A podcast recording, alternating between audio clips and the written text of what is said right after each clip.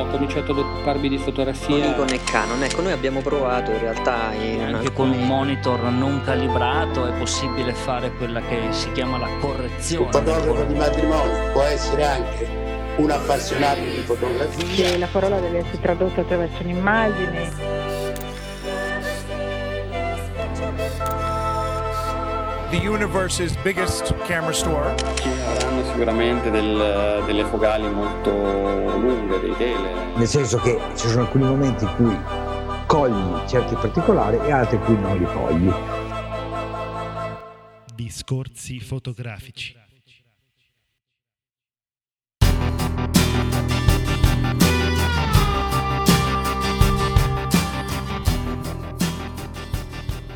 Ben ritrovati per questa nuova puntata del podcast. Anche oggi siamo in tre. Ciao Federico. Ciao, Ciao Mirko, ormai ospite fisso finalmente. Ciao Mirko, come stai?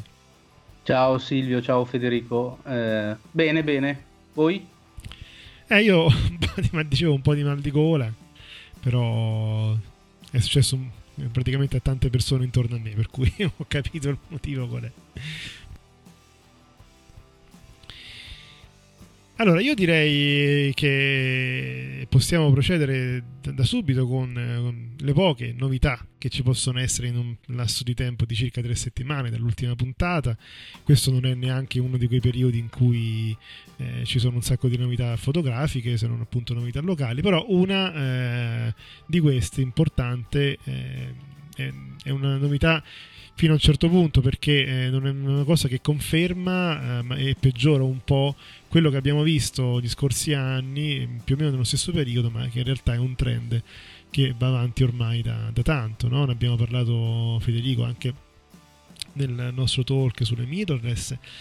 Eh, il report del CIPA, che chiamiamolo così eh, all'italiana, diciamo di febbraio del 2019, eh, report è sulla mh, vendita o meglio diciamo sulla, sulla spedizione quindi la vendita di eh, fotocamere nel mondo ci dà un- una decrescita più, eh, eh, più elevata rispetto agli altri periodi. Qui si parla addirittura di una decrescita eh, superiore al 6% quindi meno 6% per quanto riguarda appunto lo- la spedizione di eh, fotocamere nel mondo rispetto agli stessi periodi di gennaio del 2017 e del 2018 e il che eh, conferma quello che stavamo dicendo che da un lato eh, il mercato ormai effettivamente è saturo e lo sappiamo perché vediamo veramente mm, c'è stato un periodo in cui uscivano fotocamere ogni due o tre mesi. Adesso un po' la cosa la situazione è cambiata ed è vero soprattutto che mm, adesso le fotocamere durano un po' di più una volta effettivamente c'era chi le cambiava ogni anno, ora ci si fanno un po' due conti in tasca, si fanno due conti proprio anche con la propria eh, coscienza artistica, se vogliamo, perché finalmente questo secondo me è una buona notizia, di questo volevo parlare con voi. Eh, probabilmente la- il ribasso no, di queste vendite coincide forse con un aumento della propria coscienza fotografica, del dire oh, adesso finalmente uno strumento che performa molto bene, mettiamoci del mio e di- diventiamo fotografi, no? Voi che ne pensate?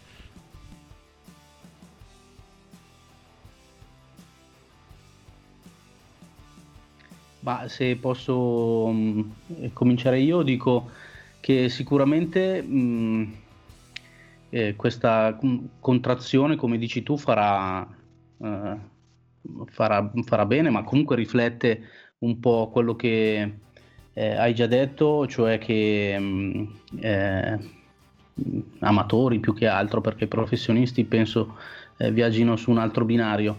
Gli amatori mh, tendono, mh, secondo queste t- statistiche, a tenersi la fotocamera, magari investire sulle lenti e investire magari su libri, corsi o altro che fanno cre- crescere eh, la loro consapevolezza fotografica. E beh, io mh, mi spiace per, per- per, eh, le, le case produttrici, ma questo mh, fa bene alla fotografia non, mh, non come commercio, ma come diciamo movimento.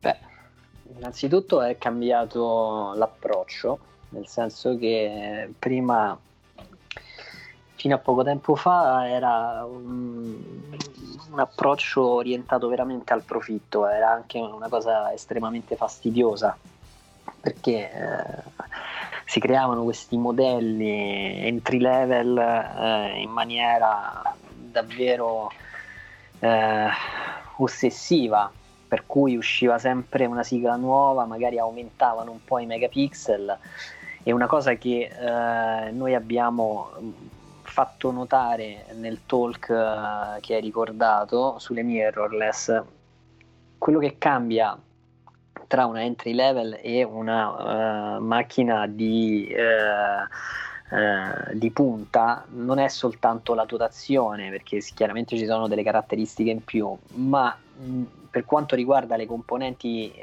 condivise, la differenza sono i materiali.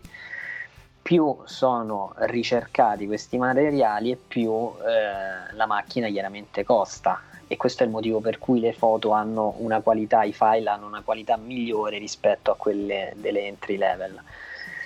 E già l'avevamo eh, detto in precedenza, in realtà fare fotografia oggi eh, è vero che si è ristretto il mercato, ma eh, per entrare in questo mondo oggi bisogna spendere di più.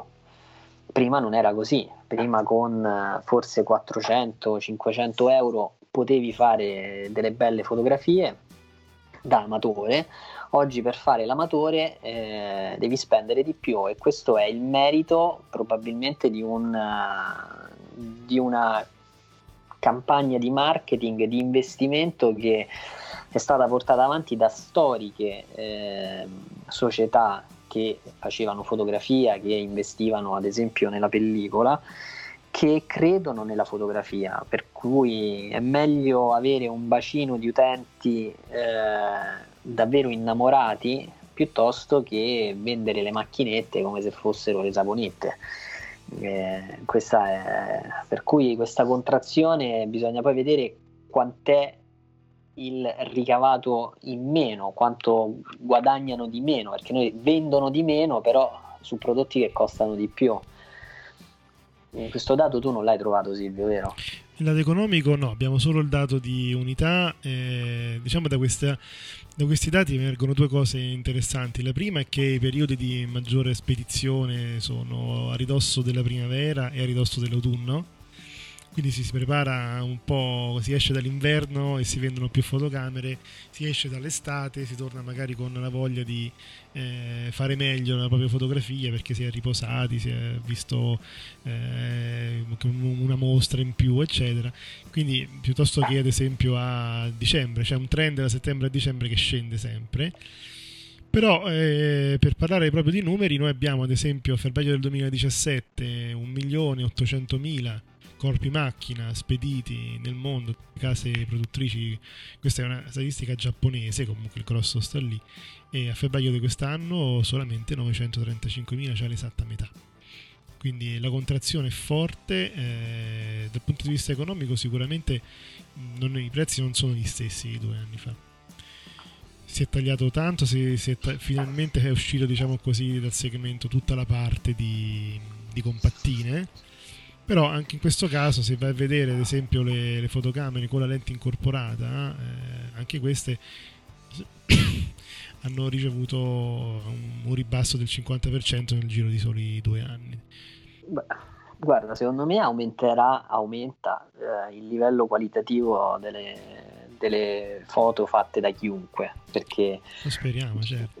perché fondamentalmente eh, c'è un, una battaglia eh, tutta psicologica per cui un telefono garantisce delle prestazioni mostruose addirittura non so se l'avete sentita qualche giorno fa c'era questa cosa divertentissima di Huawei che è riuscita a fotografare la luna con uno zoom impressionante tanto impressionante che ha fotografato il lato oscuro della luna. Per cui c'era questo clamoroso errore che eh, non è nuova non finisce mai di stupirci queste... guarda. Esatto queste... però a- alla fine uno pensa che siano errori ma tu mettiti nella eh, mente di una persona che comunque impara, conosce la macchina fotografica tramite il cellulare, cioè la fotografia tramite il cellulare, e poi tra l'altro eh, in un nostro articolo eh, abbiamo proprio parlato del, di quanto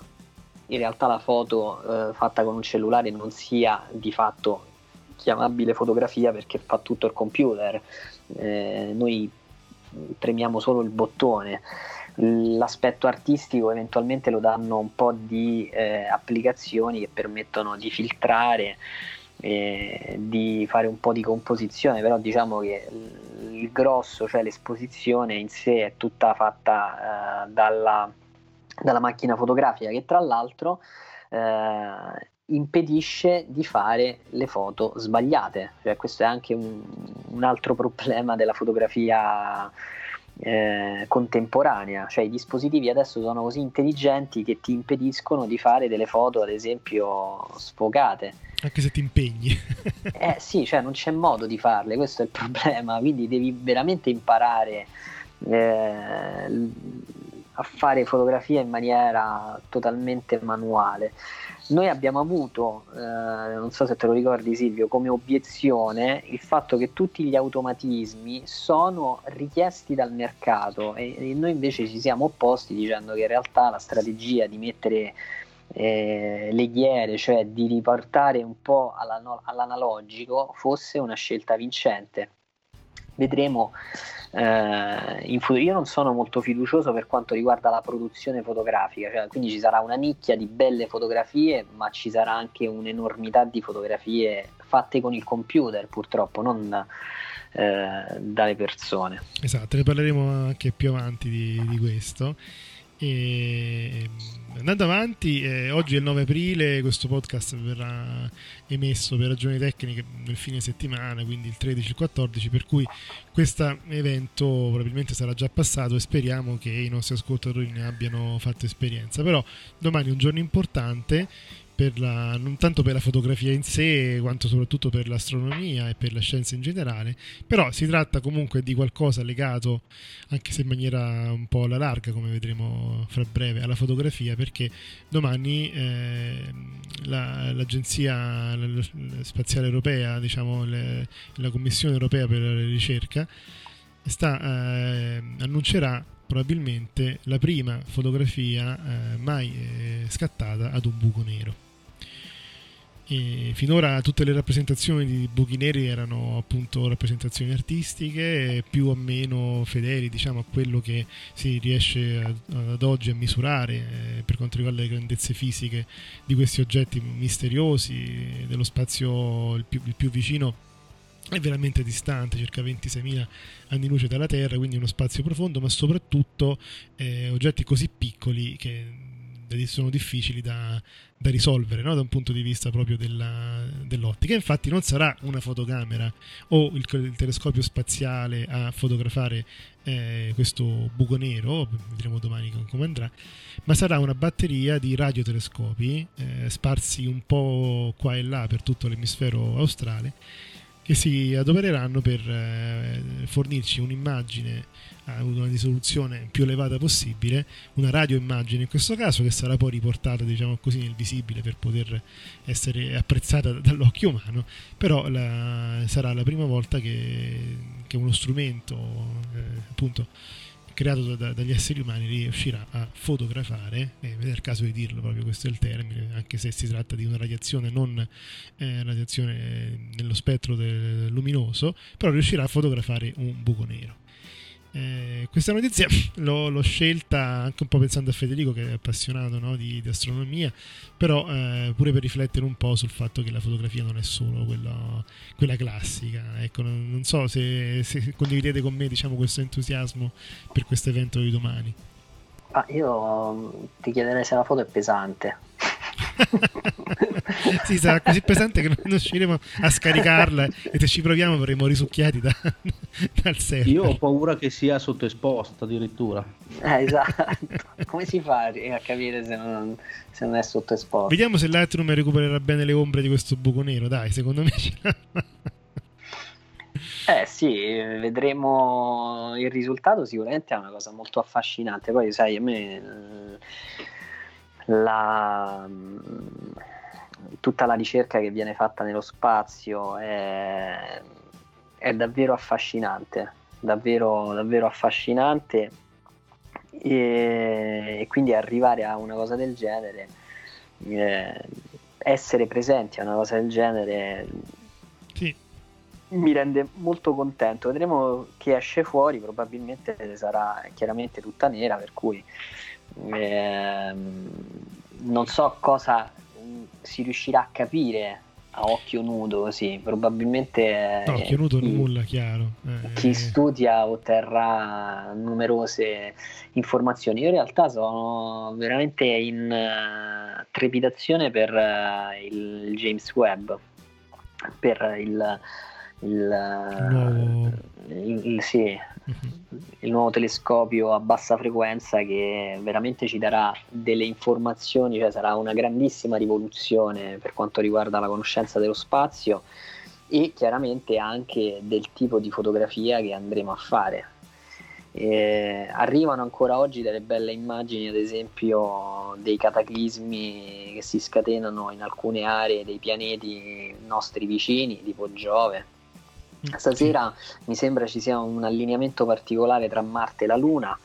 E lo scorso anno Marte era davvero molto vicino, il rosso predominava, era una cosa che accade ogni tot anni.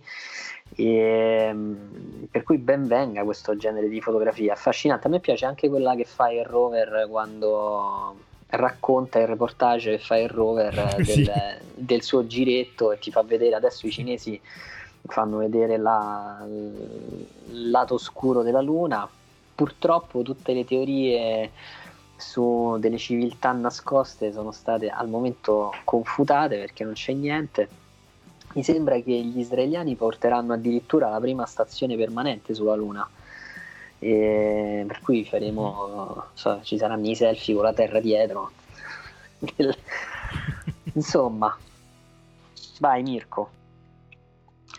Ma eh, che dire, io sono un po' ignorante in materia, ma eh, chiaramente eh, l'idea di poter fotografare o di avere mm, delle prime immagini eh, di un buco nero sono, primo, è l'estremo fascino e curiosità, però anche mm, per quanto mi riguarda un po' di eh, paura dell'ignoto, no? perché eh, no, non conoscendo esattamente eh, che, che, cosa sia un buco nero effettivamente, non, insomma, ve- vederlo poi in fotografia, boh, non lo so, lo, lo, lo vedremo domani, no? Infatti, aspettiamo anche i commenti su questa, su queste immagini che mostreranno essenzialmente ciò che c'è intorno a un buco nero. Lo spettro, eh, diciamo, del, eh, elettromagnetico delle radiazioni captate da questi radiotelescopi eh, catturerà appunto quel qualcosa che circonda il buco, il buco, nero proprio perché il buco nero per caratteristica appunto non rilascia neanche eh, la luce per quanto eh, per quanta massa sia condensata in così poco spazio e quindi per quanto sia elevata chiaramente la forza di gravità noi andiamo c'è, c'è sì. un bellissimo film adesso non mi viene il nome ehm con, uh, che è protagonista è Interstellar mi pare. Mm-hmm. che dà un'idea di come dovrebbe essere un buco nero. Ed è quello un film eh, davvero davvero molto bello. Fine Andiamo avanti eh, rapidamente. Allora, questa diciamo, è una notizia così curiosa che però eh, tocca un po', credo, la, la, vita di tantissimi dei nostri ascoltatori, perché si parla di, di quel momento eh, che, che, forse è capitato quasi a tutti nella loro carriera lavorativa come fotografi, è un momento in cui si viene ingaggiati da qualcuno e, e la proposta appunto di, eh, di pagamento non è in, in, euro o in un'altra qualsiasi valuta, ma in quella che viene chiamata no, eh, esposizione, cioè la, la, fama, la gloria e così via. È una cosa insomma a cui eh, sono abituati molti no, dei nostri ascoltatori, ogni tanto se ne parla anche su, eh, sulla pagina di Facebook. Ne parliamo anche con i nostri amici. E quindi c'è stato un gruppo di di persone mm, che si è, divertito, diciamo il sito è Photography Domination, si è divertito a creare una pagina web in cui si inseriscono un po' di eh, informazioni riguardo uh, il tipo di foto che fai, se sei un principiante, che, che marca usi, quanti eh, follower hai su Instagram e poi eh, si clicca su calcola il mio valore in espo- esposizione e ti dice quanta esposizione eh, vali. Eh, in più ti dà anche una, mm, una, conversione in dollari, in lead eh, marketing eh, specifico e anche in social media follower che potresti raggiungere grazie a questa a, tuo, a, queste tue caratteristiche. Bene, è chiaro che questo sito è un, un modo, diciamo così, ironico per rispondere purtroppo a un fenomeno che invece è molto serio, che è quello di, eh, del fatto di considerare un artista o comunque un qualcuno che si dedica a qualcosa che non sia il lavoro classico no? eh, eh, di oggi, che, che, sia visto come qualcuno che si può anche non pagare, no? perché tanto dice ah, io ti pubblico il, il, lavoro, avrai un sacco di persone che ti leggono e questo è quello che, che, che riceverai. Infatti sul sito di Photography Domination sono, si possono anche scaricare dei template di email mail eh, per rispondere no, in maniera garbata, rispondere di no a chi ti fa questo tipo di, di, di proposte. Ecco, io ho calcolato mia, il mio valore in esposizione è relativamente basso, al massimo posso fare 500 dollari con le foto che, che, che produco, insomma, ecco. Eh, non so se voi siete stati già su questo sito, cosa ne pensate, comunque soprattutto volevo parlare in generale della, del fatto del, di, calcol- di appunto non calcolare il valore eh, del lavoro di una persona solo perché disegna, fotografa o comunque eh, vive, ne, vive, di arte. Ecco. Beh, chiaramente c'è, c'è, molto di più, ecco. è, è interessante mh, mm, eh, la provocazione che lancia questo, questo sito no? con questo calcolo. E, e fa riflettere, ma conoscendo tantissimi professionisti fotografi che fanno una fatica boia, scommetto che otterrebbero veramente un'esposizione bassissima da questo calcolo, nonostante siano eh, professionisti con partita IVA e alcuni anche grandi artisti, ma purtroppo il, il, il panorama oggi è questo.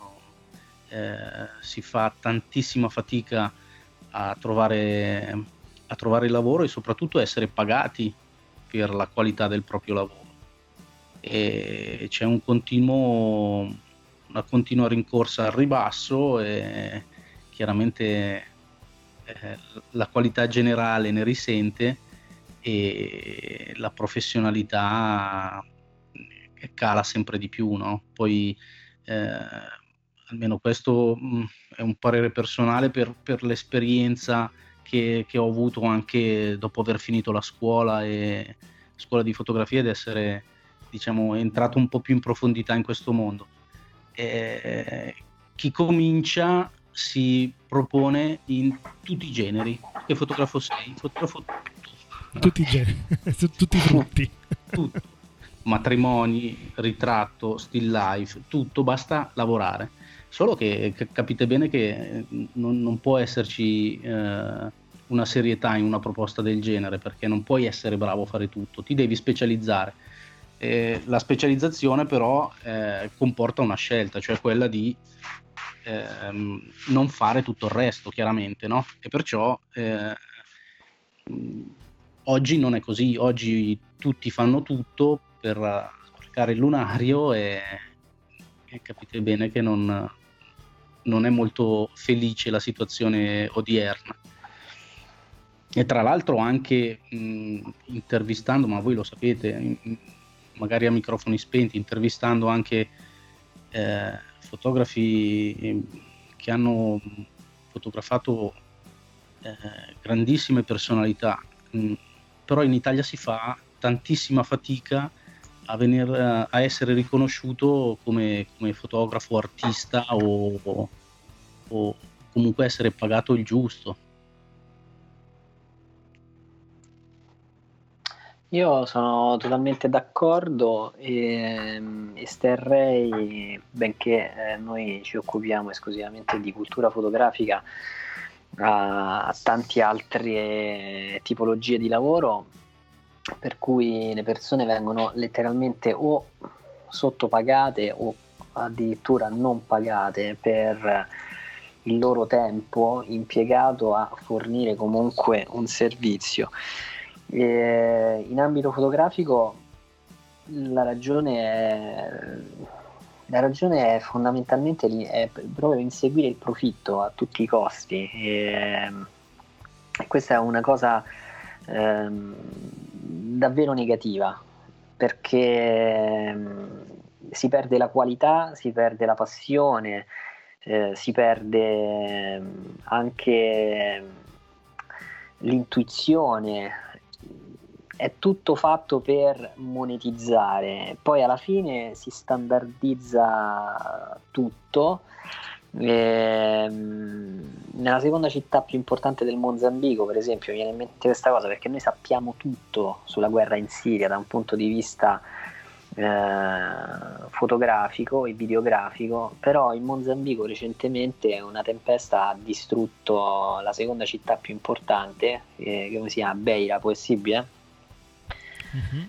dove vivono 5 milioni di persone e praticamente sfollate sono 4 milioni e 8, cioè non c'è più la città, è stata spazzata via dal, dalla tempesta. Qui ci sono eh, temi come il cambiamento climatico, cioè il tema eh, del, dell'igiene, delle infrastrutture, de, del disagio. Voi avete letto una notizia del qualcosa, cioè eh, in prima pagina riportata no. e via dicendo, nessuno no, sa no, queste cose. Ecco. Per cui anche la scelta dei reportage alla fine determina anche l'abbassamento del costo, cioè siccome tutti fanno la stessa cosa, alla fine c'è un'offerta abnorme e di uno stesso argomento e come dici te Mirko alla fine faccio il matrimonialista faccio quello faccio quell'altro e come me eh, c'è qualcuno che è comunque sempre disposto a farsi pagare di meno eh, perché purché lavori sperando che a forza di lavorare si crea il nome e può far eh, risalire il mercato. Secondo me tutti quanti dovrebbero innanzitutto magari non eviterei la pratica dell'albo, che diventa poi una cosa un po' chiusa, però certamente un riconoscimento dell'arte fotografica in Italia eh, eh, c'è bisogno.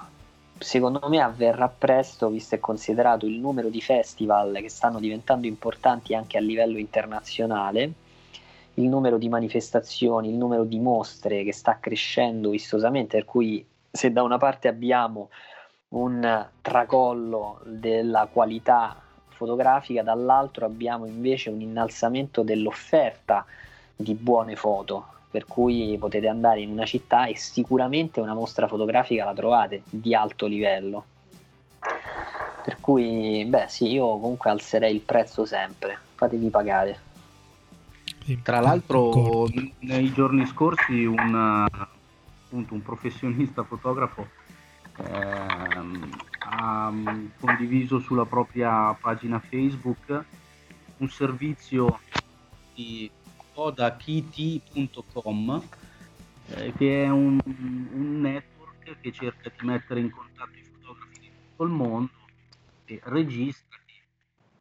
E qui dice le tariffe variano a seconda del cliente, chiaramente tu ti devi registrare presentando un portfolio e facendo capire che, che sei un tariffe partono da circa 30 euro per servizi rapidi da 30 minuti e salgono fino a circa 200 euro per i servizi più lunghi. Questo sì. Ti sentiamo che... un po' male, Mirko. Controlla il microfono se magari ha qualche problema. Che vai, la voce va e viene come volume. Mi sentite? Sì, ora sì. Ecco. E avete sentito tutto? Sì, sì, sentito... sì, sì, ho capito comunque. Ho giusto mm. avvisato per il futuro. Perciò questo è un piccolo esempio per farvi eh, che, cioè, che dà la misura di, di, di, quanto sia svalutato ormai questo lavoro. Sì. Diventato sempre più difficile comunque perché c'è la concorrenza. Mm-hmm. E...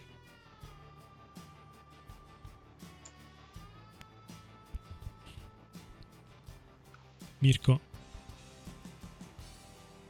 Mi sentite? Eh, ora sì, ti abbiamo perso per, per un minuto. Eh, perché qui c'è un temporale ah, gigantesco. Okay. Accidenti. Allora andiamo rapidi così eh, evitiamo il temporale. Io direi di collegare appunto quello che tu hai detto con la prossima notizia, che in realtà più che notizia, come abbiamo già scelto nella scorsa puntata, è un po' riportare qualche articolo del nostro magazine qui al fotobar in modo da discutere anche eh, in tre su qualcosa scritto da uno, uno di noi. No?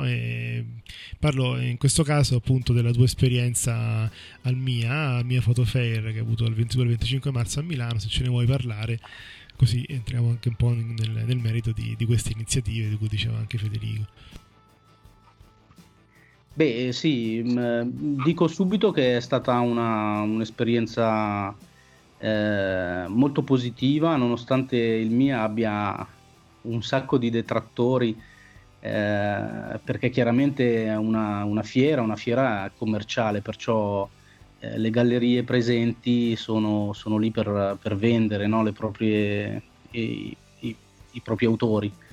Eh, però devo dire che ehm, eh, le proposte quest'anno eh, sono state numerose, quelle che mi sono piaciute e mh, mm, ho scritto appunto nell'articolo, ho voluto sottolineare che eh, siccome io ho una fo- formazione a livello fotografico proprio di, di scuola, eh, sono molto legato alle immagini ehm, in cui il, l'origine fotografica ripresa con lo strumento fotografico è, è fondamentale. Perciò eh, autori che lavorano eh, mon- molto mh, di concetto, concettualmente e che eh, usano molto eh, il ritocco informatico e che lavorano magari poco a livello di ripresa e mh,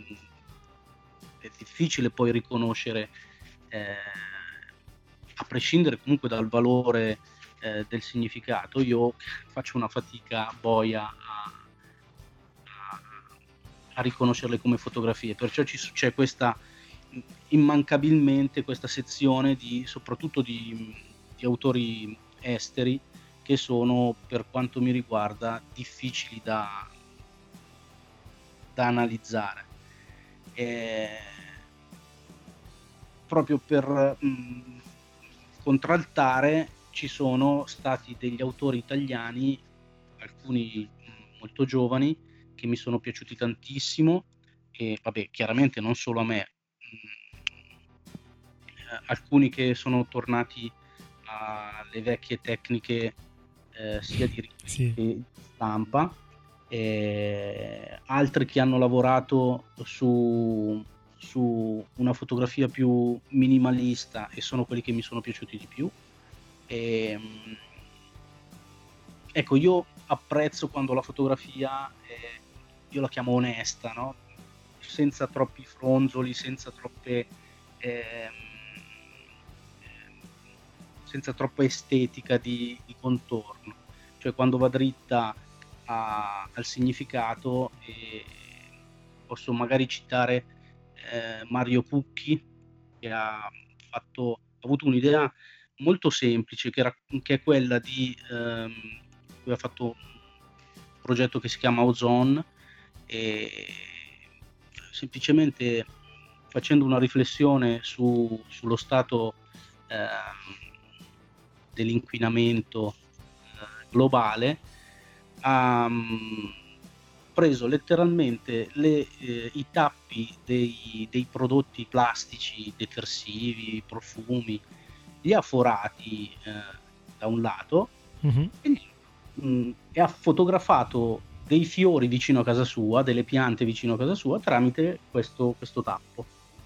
E ne sono venute fuori eh, delle immagini um, alcune delicate, altre un pochino più forti, ma mh, minimali in bianco e nero, che, sono, che sottolineano proprio il messaggio che voleva mandare. Secondo me quando una fotografia è così lineare eh, e arriva subito, eh, io lo apprezzo molto. Poi ho, mh, ho notato con piacere eh, ritorno in massa quasi all'uso delle, del, della fotografia istantanea e cito un ragazzo giovane che si chiama Andrea Tonellotto che eh, addirittura ha vinto un premio in pari merito con un altro autore per aver uh, proposto un progetto proprio fatto esclusivamente in Polaroid uh, a tema architettura uh, fascista, delle composizioni mo- molto, molto convincenti, molto belle. E mh, mi è piaciuto molto anche un'autrice un lavoro di un'autrice che si chiama Beatrice Speranza che fa un lavoro molto intimo eh, e molto delicato eh, utilizzando fotografia e cucito. perciò, sì, perciò ci sono queste, queste sue fotografie che ehm, chiaramente con un senso ehm, sono cucite, cioè il, lo spago, il filo eh, passa attraverso eh, i soggetti o attraverso la natura che fotografa. E io mi sento di citare questi, questi autori italiani eh, perché la fotografia italiana ha bisogno veramente di una spinta. E, ehm, a parte io volevo comprarmi una fotografia inedita di Liu Bolin, no? Lo conoscete? Sì, le buone, sì. Vivano 16.000 euro, però era grande. Mm-hmm. E vabbè, chiaramente in una fiera ci sono, ci sono appunto, come dicevo, dei de- detrattori, ci sono dei contrasti, chiaramente. Eh, però con un po' di, con un po' di occhio, e non essendo collezionista, io non faccio, non do valutazioni di questo tipo, ma semplicemente, come dicevo prima, eh, segnalare una fotografia onesta e una fotografia insomma più, più quasi tradizionale. Ecco. I nostri ascoltatori che avessero già letto l'articolo si saranno accorti che tra i vari artisti c'è anche questa Sofia Uslenghi il cui stile di doppia esposizione su pellicola eh, riprende quella del maestro Bonfanti. No? Io ero appunto dall'ideatore di questa tecnica. Volevi un... sottolinearlo. Beh, no, so, ehm, eh, Sofia lavora, lavora eh, molto bene su, su, se stessa. Devo dire che io la seguo da, da ormai due anni e sta facendo proprio un percorso, sta maturando e le sue immagini sono sono, sono sempre più convincenti. Bene Federico, se vuoi introdurre invece l'articolo che avevi scelto tu. Allora, uh, sì, ehm, vorrei parlare innanzitutto dell'intelligenza artificiale applicata alla fotografia perché su Kickstarter c'è un aggeggio eh, di nome Arsenal che praticamente si eh, attacca sulla slitta del corpo macchina, poi eh, si inserisce tramite cavietto USB sul corpo macchina e a quel punto eh, tramite un'applicazione che è stata sviluppata sia per iOS che per Android ehm, sul telefono viene eh, mandata la, eh, tutte le impostazioni per fare un'esposizione perfetta. Per cui c'è il video iniziale, ma ha molto colpito perché viene utilizzata una, una A7, mi pare o 3 o S, non mi ricordo adesso. Comunque è, un, è una Sony di ultimo livello, anche tra l'altro con un bello obiettivo e lui va di fronte al mare, mette il treppiede sullo scoglio per fare eh, la foto al tramonto, eccetera, ma non riesce a trovare l'esposizione giusta, cosa che un corso di fotografia base eh, ti permetterebbe eh, di capire facilmente. E no, invece c'è questo oggetto che praticamente utilizzando un database, questo è l'intelligenza artificiale, praticamente eh, lui guarda l'immagine, cioè questo eh, dispositivo riesce a vedere eh, tramite l'obiettivo di che cosa si tratta. Lo confronta con il database eh, in remoto, per cui cerca un'immagine o se- un set di immagini che corrisponde a quella che tu vuoi realizzare. Una volta fatta questa scrematura, praticamente prende eh, il setup più congeniale per l'ora, per il tipo di luce che lui vede e alla fine ti restituisce praticamente le impostazioni, profondità di campo, ti suggerisce ad esempio, magari nel caso ecco, quello dell'acqua, eh, ti può suggerire ad esempio di fare un'esposizione molto lunga Um, non so se però lui calcola il fatto che tu hai un filtro o meno, perché magari non ce la fai ad arrivare a un'esposizione molto lunga per fare l'acqua bella soffice, eccetera. Comunque lui considera tutti questi parametri e li mette insieme. E anche la possibilità di mettere a fuoco su uno o più uh, punti dell'immagine ehm, l'HDR, come crearlo in maniera molto semplice, il time lapse, ehm, viene tutto considerato. A questo punto in pratica quello che dicevamo prima del telefono eh, si trasferisce adesso anche eh, al, alla reflex, cioè alla reflex, alla mirror, cioè al, alla macchina professionale, cioè c'è un, un, oggetto che è in grado in pratica di sostituirsi completamente al fotografo.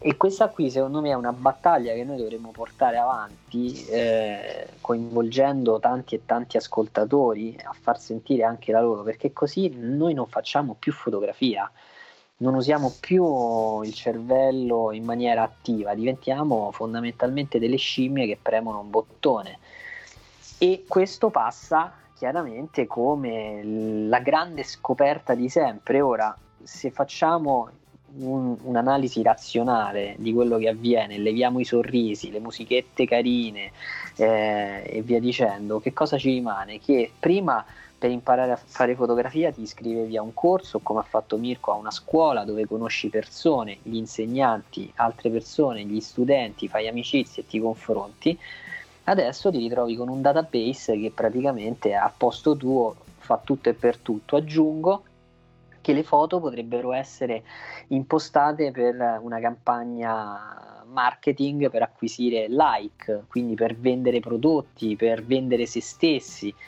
però dietro non c'è il fotografo e questo è il dramma. Per cui sono curioso adesso di sentire le vostre opinioni, però vorrei anche sentire gli altri, perché noi abbiamo bisogno di far sentire come fotografi, come amanti della fotografia, della cultura fotografica, la nostra voce, perché qui l'intelligenza artificiale praticamente tra un po' eh, cioè, guard- ci guarderà solo dormire a quel punto, eh, non faremo nient'altro. Beh, guarda, diciamo, lavorando un po' nel campo, io cerco sempre no, di bilanciare i vantaggi e gli svantaggi di queste tecnologie. E posso dire che eh, per quanto riguarda proprio la parte prettamente fotografica, con questo attrezzo comunque una parte al fotografo rimane perché è quella della composizione, no? Eh, lì se, proprio, se ti manca pure quel poco di occhio per mettere bene eh, in composizione una foto di natura o ritratto, veramente cioè, c'è da cambiare mestiere. Eh, però sì, sicuramente c'è un appiattimento perché un'intelligenza artificiale eh, addestrata su, che ne so, le immagini più belle di 500 px, alla fine farà in modo che tutti i fotografi del mondo che utilizzano questo attrezzo eh, si conformeranno a quello che un po' è stata la eh, il trend di bellezza degli ultimi anni, eh, perché poi questi sono algoritmi che si addestrano su uno storico, no? E non è detto che sia effettivamente ciò che vorrà la fotografia domani o dopodomani. Quindi, per carità, una rivoluzione interessante eh, che poi può in qualche modo catturare i più curiosi e che però eh, appunto già sperimentiamo purtroppo da parecchio tempo, non con l'intelligenza artificiale ma con sistemi analoghi che in qualche modo al posto nostro no, scelgono eh, la corretta esposizione in base anche a un database di immagini come facevano già le Nikon qualche tempo fa, però in questo caso si parla invece di un vero modello addestrato su immagini esistenti, non, non, non su tipologie di immagini. Eh, per cui non so quanto avrà seguito, però una cosa che so è che fra poco arriverà anche nei corpi macchina e non sarà più neanche necessario acquistare no, un attrezzo esterno perché ormai l'intelligenza artificiale fa tanto hype, eh, se ne parla molto, eh, sono in tanti che cercano appunto di, di, lavorare in questo campo perché si ottengono anche un sacco di finanziamenti, di conseguenza vedremo sicuramente, in qualche caso già c'è, all'interno dei firmware delle nostre fotocamere fra uno, due, tre anni anche la possibilità di far scegliere all'intelligenza artificiale di fotografare per te. Io spero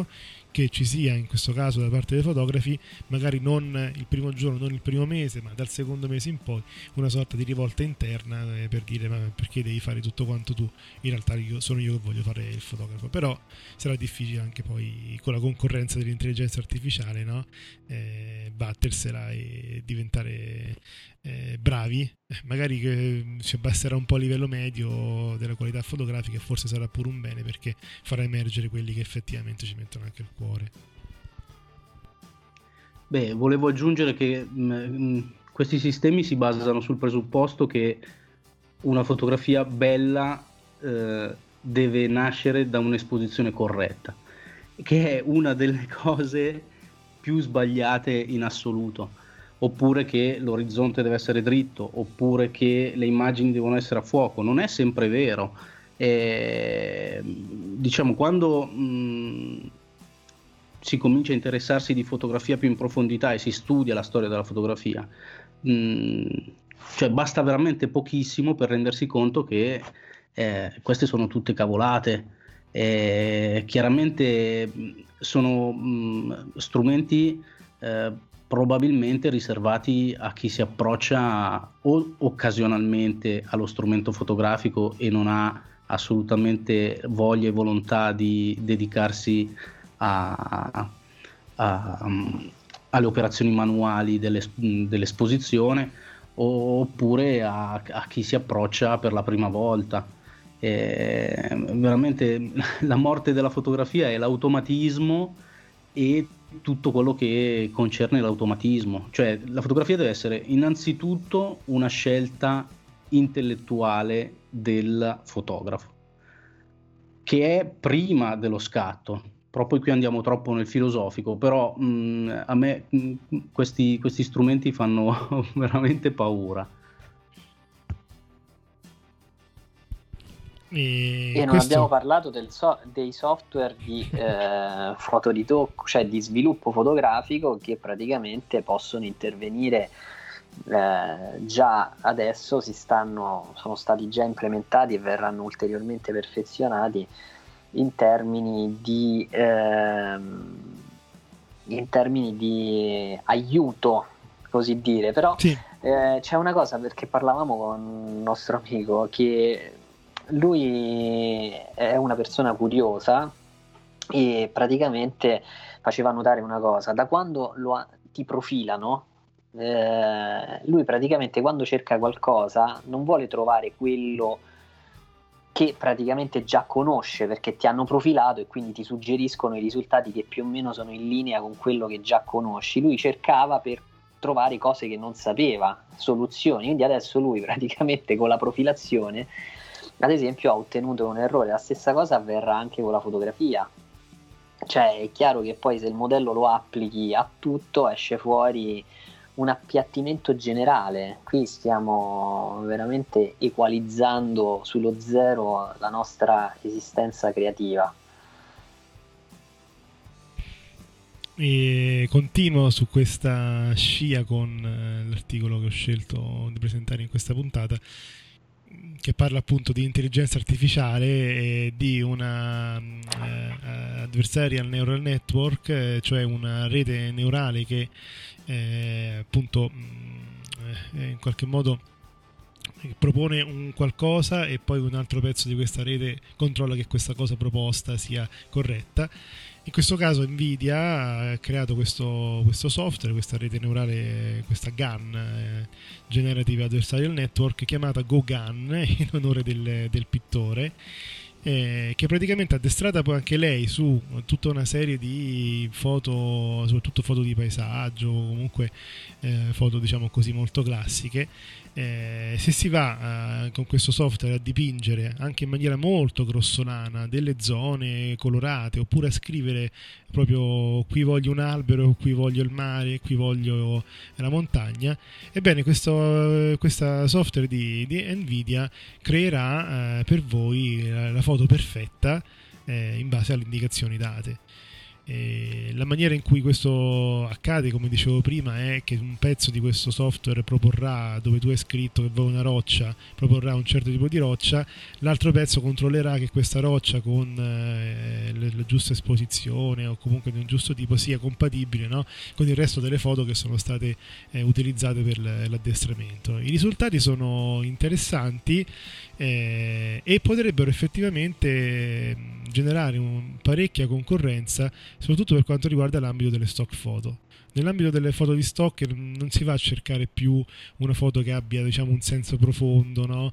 un messaggio artistico profondo, ma molto spesso sono utilizzate per pubblicità, eh, grafica commerciale e così via. Quindi devono essere belle, devono essere standard, devono essere eh, con colori che colpiscono, con una risoluzione che colpisce, eccetera, eccetera, eccetera. E questo potrebbe effettivamente essere il campo giusto anche per costruire ad hoc delle immagini per la propria campagna pubblicitaria eh, utilizzando questa intelligenza artificiale. Ecco. E anche qua eh, io penso che i commenti che avete appena fatto sull'articolo di Federico siano, eh, rimangano anche in questo caso validi. Volevo solo in un certo senso ho scelto questo articolo perché volevo introdurre il fatto che comunque in alcuni casi effettivamente questo tipo di tecnologia migliora eh, la vita, ad esempio in questo caso dei grafici pubblicitari, però chiaramente a scapito eh, di, eh, dei fotografi che veramente eh, si, si, ammazzano per fare magari foto di paesaggio importanti, interessanti, belle perché bisogna aspettare la giusta ora del giorno o andare in quell'angolo in cui non è stato nessuno e quindi anche a fatica, no? Immagino le foto di paesaggio di Montano, ad esempio, trovare il, lo scatto perfetto. E purtroppo questo genere di fotografia eh, non avrà un, più un, un, seguito così elevato come ha avuto negli ultimi anni proprio perché ci sarà concorrenza da parte sia del mercato già ormai saturo no, di questo tipo di fotografia sia soprattutto di queste, eh, di queste intelligenze artificiali che sono davvero molto brave a copiare, a riprodurre cose già viste e di conseguenza soprattutto a, come abbiamo detto, a generarne su, su richiesta. Ecco.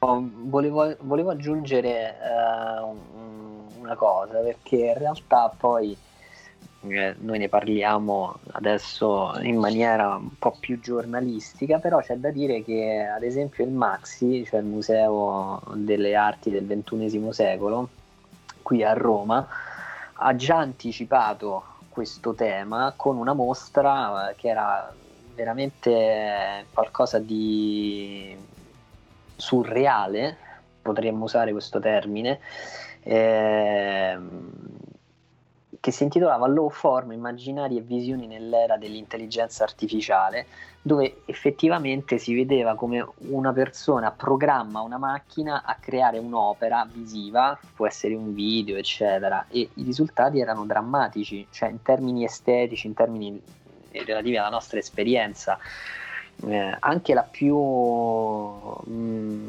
concettuale, se vogliamo, comunque esce fuori veramente qualcosa che è privo di anima, perché uno dei grandi problemi dell'intelligenza artificiale, cioè dell'idea di sostituire il cervello così come è per eh, renderlo una macchina, e che manca poi però la, la parte emotiva su cui nessuno probabilmente da un punto di vista tecnologico investe, quindi noi avremo delle grandi eh, capacità di calcolo, penso ad esempio all'introduzione dei computer quantistici che ci faranno fare un salto mostruoso, ma le emozioni, le macchine non tirano fuori emozioni, cioè questo è il problema, non, non c'è un risultato tale, anche i primi esperimenti per cui eh, il primo romanzo scritto da una macchina o ad esempio ultimamente c'era il Doodle di Google uh, per il 21 marzo che era il giorno in cui si ricorreva alla nascita di Bach. Uno si poteva praticamente eh, disegnare su un pentagramma le note e poi praticamente l'intelligenza artificiale avrebbe dovuto generare una composizione in stile bacchiano. Il risultato è stata una cosa veramente catastrofica. Non so se tu, Silvio, l'hai, l'hai provata. Io, sì, quando l'ho provata, è, è, stata veramente una cosa raccapricciante. Ho pensato, se questa è l'intelligenza artificiale, eh, cioè, è preoccupante come cosa. Per cui, sì, andiamo verso le immagini, però ecco, non lo so io sono molto scettico e contesto moltissimo e non è che parlo da possessore di macchina analogica e contro la tecnologia, sono a favore della tecnologia ma eh, finché c'è spazio per l'uomo, perché se l'uomo non ha più senso chi se ne frega.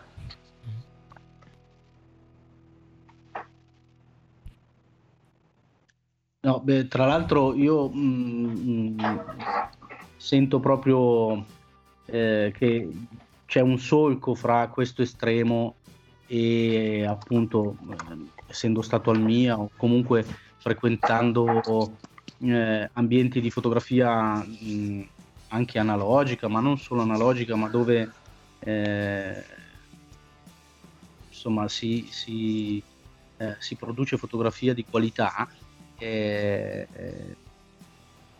c'è ancora c'è un, un grosso solco. La fotografia, eh, per esempio, artistica sta ritornando alle vecchie tecniche di stampa, per esempio, oppure c'è un grandissimo ritorno alla fotografia istantanea. Alcuni marchi si sono rimessi a produrre delle pellicole che erano messe eh, fuori produzione eh, già da parecchi anni. Perciò è mh, chiaramente tutte queste tecnologie eh, ammazzano e limitano eh, il lato artistico della fotografia. Perciò eh, per, chi, eh, per chi è artista probabilmente eh, insomma, aiuterà perché questo solco è gigantesco e ovviamente aiuterà chi non è capace di fare fotografie. Allora, concludiamo il fotobar con una um, notizia che secondo me è importante eh, per quanto riguarda l'approccio alla tecnologia, questa volta da parte di Sony, che ha praticamente rilasciato giusto poco tempo fa, eh, proprio recentemente, l- un aggiornamento firmware per la 9, che è una macchina che, ahimè, non eh, gode del eh, giusto consenso da un punto di vista proprio non dico delle vendite, ma proprio del, del chiacchierare di macchine fotografiche.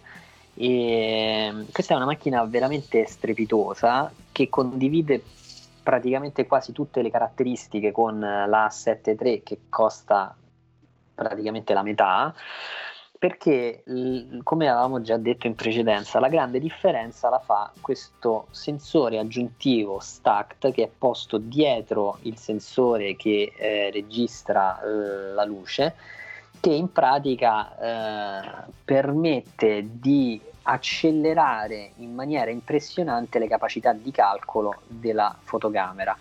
E siccome questo sensore permette di realizzare grandi cose il motivo per cui la macchina costa tanto è quella. e il motivo per cui non esce una versione nuova di questa fotocamera rispetto al trend di altri apparecchi è che quel sensore si può programmare. Gli algoritmi eh, che stanno dietro questa stacked sono molto sofisticati, tanto che la versione 5 del firmware in pratica ha costretto eh, Sony Italia a scrivere sul sito che le caratteristiche della fotocamera sono state proprio cambiate, sono state modificate, per cui voi prima vi compravate la macchina con determinate caratteristiche, con il firmware 5.0 queste caratteristiche vengono cambiate in parte e aggiunte altre. E, diciamo che la cosa più importante in assoluto è il, il rilevamento del tracking automatico del soggetto e, e, questo algoritmo funziona in maniera incredibile perché eh, elabora in tempo reale tutte le informazioni che provengono dal colore, dalla luminosità e dalla distanza del soggetto. E questo significa in pratica eh, avere una messa a fuoco eh, perfetta. Allo stesso tempo è stato potenziato il uh, face detection, e, um, che è una cosa anche quella incredibile perché non solo rileva il volto, ma si può impostare la fotocamera in modo tale da eh, selezionare automaticamente l'occhio su cui eseguire la messa a fuoco, per cui ad esempio scegliere entrambi gli occhi, scegliere l'occhio sinistro eh, e l'occhio destro. E poi hanno aggiunto anche la possibilità di fare il, il punto di messa a fuoco sul display touch, ma attenzione, non toccando il display come si fa uh, con tutte le macchine. In questo caso si può proprio trascinare il punto di messa a fuoco sopra uh, al display. Questo mentre si guarda nel mirino. E poi una cosa molto curiosa. Ehm, le aree di messa a fuoco eh, che normalmente sono nell'area nella versione a contrasto, nella modalità a contrasto sono 25, sono state portate a 425, quindi in realtà si può fare un upgrade eh, della macchina, infatti io mi sono chiesto se a beneficiare di un aggiornamento del genere ehm, non possano essere anche i modelli precedenti realizzati da Sony. Ad esempio, mi viene in mente la 7R che aveva qualche piccolo problema di messa a fuoco con il contrasto. La domanda adesso che vi giro, oltre alle considerazioni di tipo di incredulità, è brava la persona che scatta o il merito della fotocamera?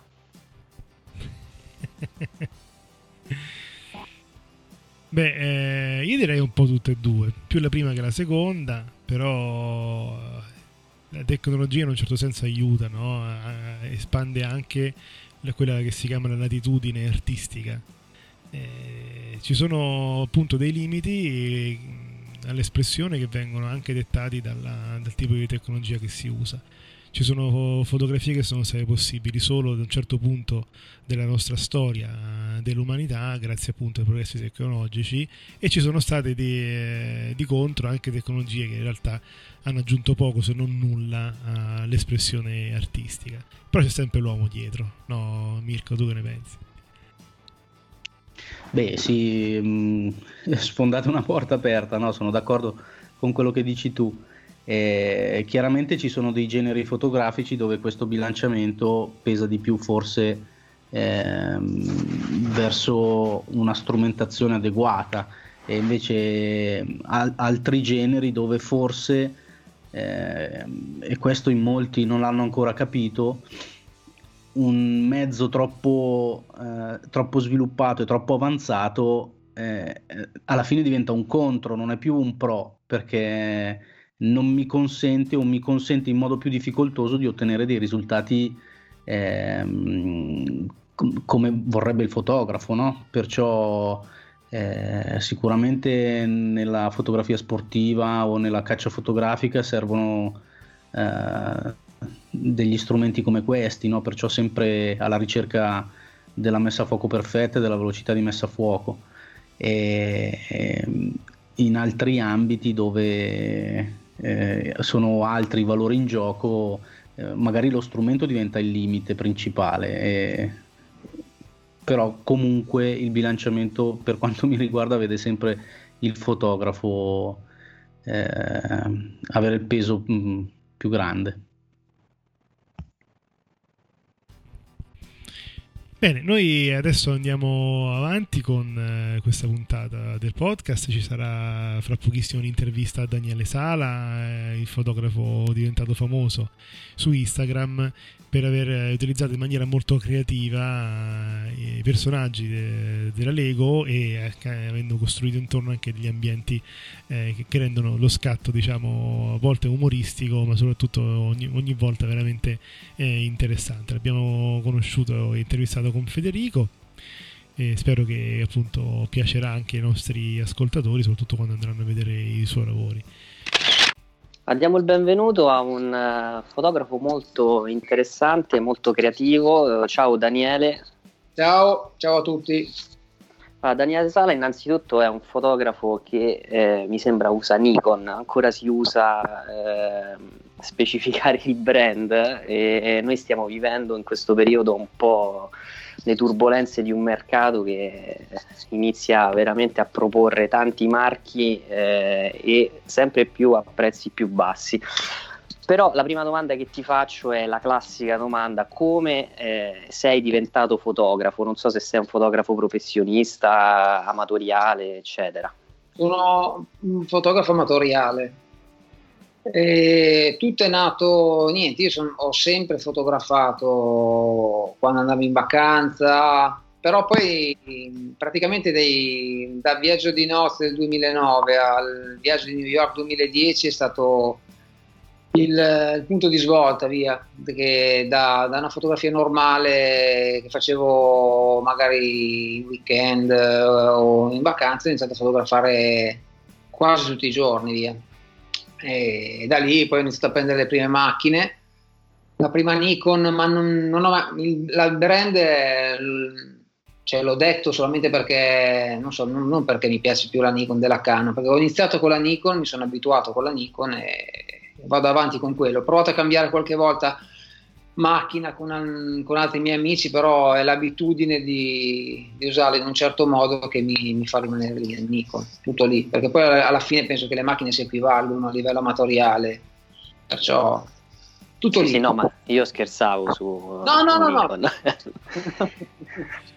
E, e, niente, poi da lì ho iniziato a, fare le prime foto, normalmente i paesaggi, le, le, prime cose che si fanno sono i paesaggi e poi da lì fotografia di, di posti abbandonati che mi piacciono tantissimo e poi da lì è nata questa cosa con i Lego che è venuta casualmente. Perché volevo ritagliarmi una, giusto una nicchia, mm, qualcosa di particolare perché i paesaggi comunque se li fanno comunque tutti anche fotografia Lego c'è molta gente che li fa, però qualcosa di più particolare e più che posso più definirmelo e farmelo mio via. Ecco, adesso lascio anche a Silvio la possibilità di fare un'altra domanda, però volevo dire, Daniele Sala ha praticamente inventato, eh, devo dire, secondo me con eh, successo un tipo di fotografia dell'eco veramente divertente, per cui sicuramente ti auguro di avere poi un ritorno di immagine che, che meriti perché sono davvero divertenti le scene che hai costruito. E, um, Silvio, a sì. te. Eccoci, ciao, buonasera a tutti, buonasera Daniele, è un vero piacere averti con noi, non solo perché il soggetto dei Lego insomma fa parte anche dei miei soggetti preferiti, ho, provato anch'io eh, un tempo a fare un piccolo progettino in questo senso, però mi ero limitato a, a, fotografare i personaggi nel loro ambiente naturale, quindi c'era ad esempio la skater e quindi avevo trovato un, un paesaggio urbano con eh, questi murales, no, eccetera. Invece tu sei andato veramente oltre e intanto segnalerei il tuo progetto Brick Point of View, che poi è anche il nome della pagina Instagram, del tuo account Instagram su cui seguire effettivamente l'evoluzione di questi personaggi fotografati in situazioni anche molto divertenti, quindi tu costruisci, come vedremo più avanti nell'intervista, tutto l'ambiente. Io voglio dirti che ho visto anche le tue foto di paesaggio, quelle pubblicate su User Photography, e comunque sono foto che già mostrano una sensibilità particolare, soprattutto nei confronti diciamo, della, della terra, del territorio, del territorio anche piemontese cui, da cui tu vieni, insomma. Ecco. E, ok, eh, la domanda che ti abbiamo fatto, che ti ha fatto Federico nell'intervista pubblicata sul nostro magazine è la seguente: no? Nel mondo dello still life offre numerosi esempi e quello della Lego Photography è uno di loro. Certo, non sei l'unico, però sei fra i più creativi, no? Ma il tuo appunto è particolarmente creativo. Come nasce eh, Point of View? Raccontaci anche un po' come si sviluppa e se sei soddisfatto poi no, del risultato. Allora, beh, è nato casualmente Dico, era, una, mm, era febbraio dell'anno scorso, mi ricordo, e come ho detto già nelle, nell'intervista, quella proprio nel, nel, vostro, nel, vostro, magazine, praticamente è nato una sera per caso mentre fotografavo mio figlio. Eravamo in, in, in sala, lui stava giocando con i Lego e io mi sono messo in un, in un angolino dietro il divano, per, ovviamente per cercare di, di immortalarlo nei, nelle sue pose più naturali possibili, perché se gli dico di stare in posa vengono delle foto orrende, come voi sapete. Allora mi sono messo un angolino e niente, a un certo punto c'era un, un, un, ehm, un personaggio di Batman, dei Lego, girato praticamente di schiena, con il suo caschettino buttato lì per terra e io ho fatto una foto così, a spot, l'ho fatta così e poi dopo, il giorno dopo, forse anche dopo tre giorni mi sono messo lì, ho guardato, l'ho guardata su Lightroom, l'ho post prodotto un po' e e mi si è accesa la lampadina. E da lì è nato questo progetto qua e, e, l'ho portato avanti pian pianino.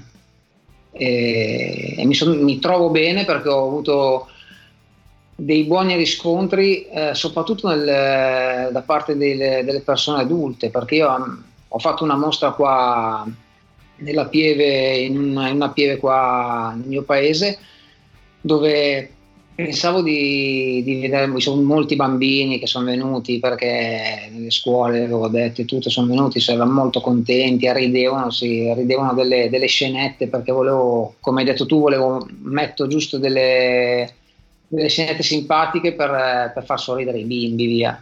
Però ho visto che eh, anche gli adulti rispondono, anzi, forse più gli adulti dei bambini, rispondono e sono rimasto impressionato perché io i Lego ci giocavo da piccolino, però non era uno dei miei giochi preferiti. Adesso con questa cosa qua mm, mio figlio sarà fortunato perché visto che poi inizia a prendere dei prendo le mini fighe, le prendo, gliele porto a casa, ah lo uso per fare la foto, beh la tengo io papà, va bene, va bene, allora gli va bene anche a lui. e... Dimmi, dimmi.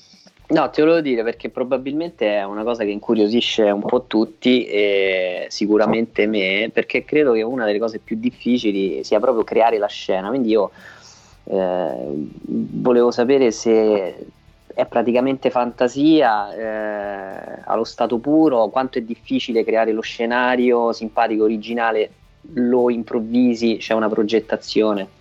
È un, è un tutto eh, è un casino, nel senso che diciamo che eh, inizialmente le foto che volevo fare erano, infatti nel mio profilo Instagram ci sono due o tre foto all'inizio che tipo quella dei Beatles eh, o la foto del bacio a Times Square che sono, volevo rievocare delle, delle foto famose. Sì. Però poi ho visto comunque che uno era stato già fatto e poi Mm, non, non, che non mi trovavo bene a farle, però volevo seguire un altro filone, via, quello che poi ho, ho seguito.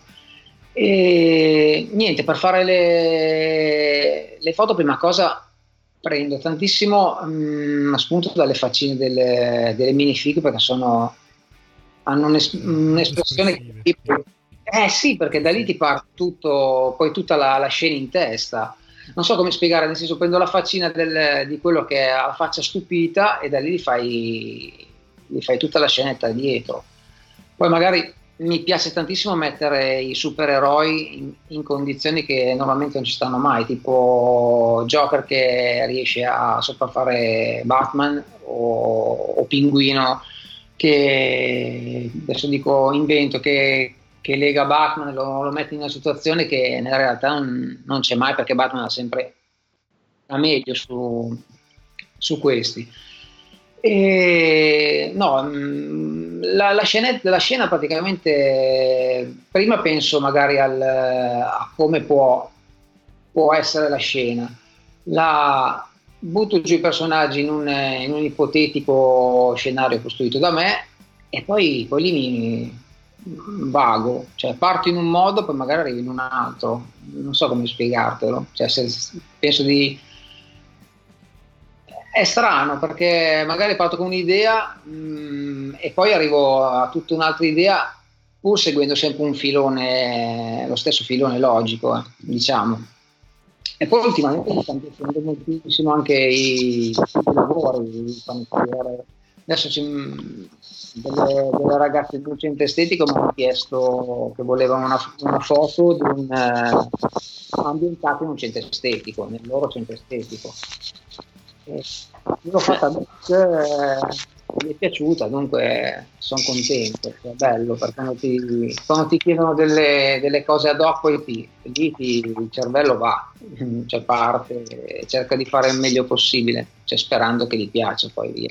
Ecco, io vorrei fare un esempio per i nostri ascoltatori che chiaramente invitiamo a visualizzare o a seguire su Instagram appunto questo profilo di Daniele Brick Point of View che ha già quasi mille follower in pochissimo tempo, quindi insomma ti auguriamo di arrivare a 10, 100, un milione.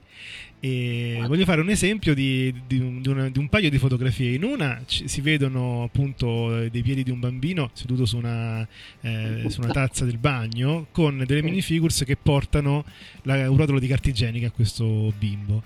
E ce n'è un'altra scattata chiaramente dopo, eh, in cui la foto è esposta al Louvre insieme alla Gioconda e tutti i minifigures guardano la foto di, della, di, di, Daniele piuttosto che la Gioconda, addirittura c'è un poliziotto che deve tenerli lontani. Quindi questo la dice molto lunga insomma, su, sull'umorismo anche che è evidente, traspare da, da, queste fotografie, ma anche e soprattutto su, sulla passione e perché no il divertimento no? Che, che, che, ci metti e che provi quando, quando fai questi, questi scatti. Eh, la... Dimmi, dimmi. Prego. No, dico, sicuramente il divertimento è, è alla base di tutto, perché se, mi, se, fosse una cosa che non mi piace, cioè non starei lì neanche a farla, proprio mi diverto anche quando alla fine mi guardo le foto sorride, sono contento. Eh. Poi mio figlio che mi è il primo critico, perciò... Esatto. Papà sei bravo, papà sei... No, perché non mi piace tanto.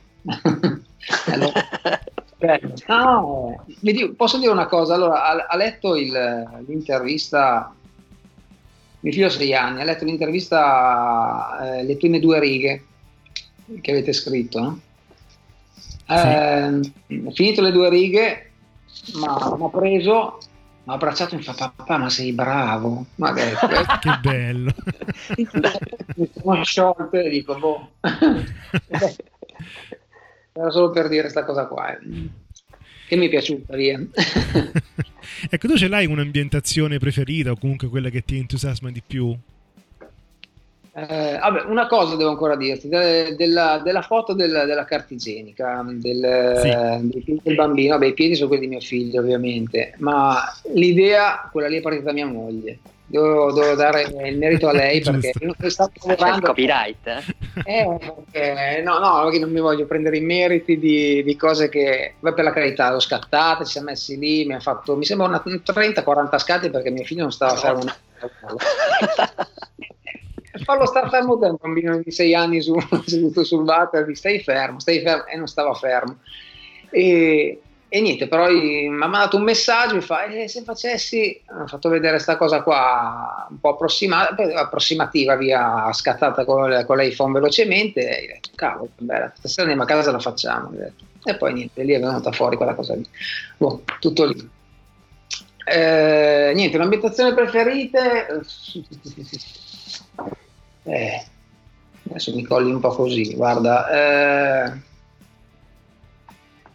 Forse, ma ti dico, le ambientazioni forse le ultime che, che sto facendo, non perché, perché sto cercando comunque di, di, di ambientarle con, eh, con, per esempio ho fatto il fruttivendolo con tutta la frutta fatta col pongo, tutte le cassette fatte con la, con la carta, un'ambientazione un po' più particolare, via, perché le, le prime, cioè, vorrei che si notasse che, che, dalle prime foto alle ultime c'è stato un cambiamento a livello di, di modo di, di creare il, il, set, via.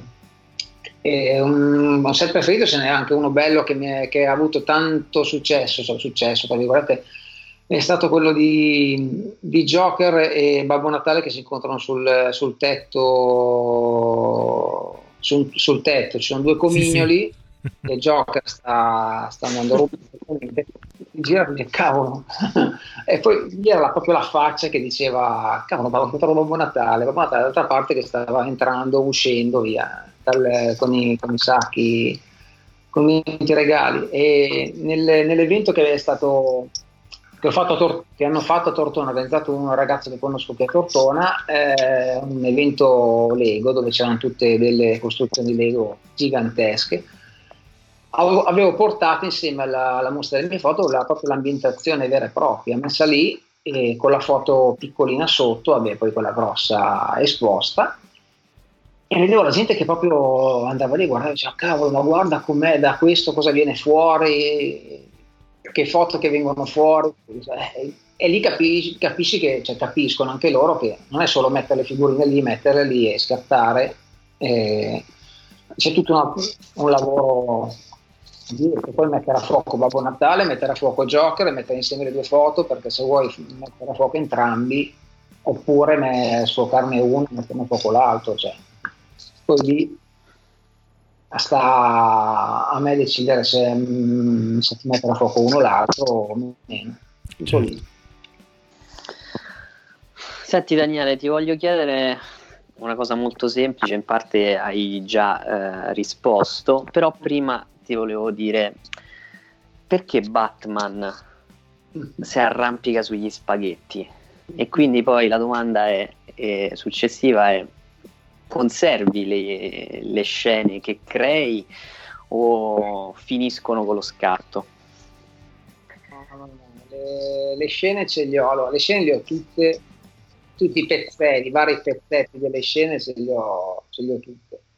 Praticamente i, gli sfondi sono delle, sono quattro pezzi di legno attaccati, eh, dove poi attacco a, man mano, a seconda della scena che voglio fare, lo sfondo che mi interessa, che sia uno sfondo col parquet, che sia un... oppure ho altri due, due, o tre sfondi che sono due piastrelle, delle piastrelle, tipo quella foto che ne parlavate prima del della foto della Gioconda sono due piastrelle, uno, uno fa da sponde, l'altra fa da, da pavimento, eh, fatte a legno praticamente, che ho cercato apposta di quel colore lì, che mi, vole, che mi danno quell'effetto che volevo. E, no, no, li tengo tutti perché eventualmente dovessero, dovessi fare un, un evento così vorrei portare due o tre 7, metterle lì e fare come ho fatto nell'evento a Tortona, che dove la gente vede da dove nasce le, nascono gli scatti. E comunque Batman degli spaghetti c'è anche la mano di mia moglie anche lì, devo dire la verità. anche se lei sbuffa sempre quando faccio, magari certe volte metto lì, faccio le foto magari in momenti, dai gioca un po' col bimbo così, detto, dammi due minuti, due minuti, due minuti così. Lì c'era la mano anche sua di, di quella foto dei spaghetti e che ha avuto molto successo, quella devo dire, tanto. E ce l'ho appesa in cucina quella lì, oltretutto. ecco, questa voglio, voglio, voglio, dire una cosa, eh, ce l'hai detto, perché qui la pratica di stampare le foto eh, si è persa, tu le stampi le foto, che realizzi? Queste qua le ho stampate quasi tutte, 20x30 le stampo, le tengo lì. Sì, ce le ho. Queste qua sì, devo dire di sì. ne ho a parte forse a parte le ultime che non le ho ancora stampate tutte, ma le ultime, le ultime 10, tutte le altre sì, quelle che ho postato, le, le stampo tutte. Le sì, perché è, è bello vedere la computer, puoi avere anche lo schermo da quello che vuoi, puoi avere il Mac più bello del mondo, ma stamparlo è un'altra cosa. O per esempio ho la, ho la foto quella del, dei Beatles, il quarto Batman che attraverso la strada, che praticamente l'ho stampata 30x45, ma adesso al di là che l'ho fatta io, l'avesse fatta chiunque, è una figata così. Cioè bello averla in mano e poterla vedere in un quadro col passepartout è, è bello. E secondo me chi fa fotografia deve stampare cioè non stampa tutto ovviamente, non può stampare, però le, le 10 foto delle, delle, 50 magari che fai in una, una giornata, 10 più belle, le prendi e le stampi. Bravo, mi sembra un ottimo consiglio questo. Secondo me poi non stamparne 10, stampane 5.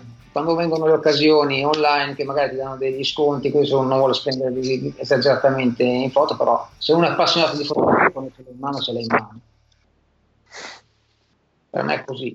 Perché mi ricordo quando ero piccolo che andavo, facevo le fotografie con, la, con l'UseJet che aspettavo di tornare dalle vacanze per, per, sviluppare le foto. Adesso le vedi già nella macchina, per la carità, sì, non è stessa, lo stesso aspetto, però io ce l'ho ancora, sinceramente, quando le stampo. Sì. Perciò, come consiglio di stamparle io, poi. Va bene così.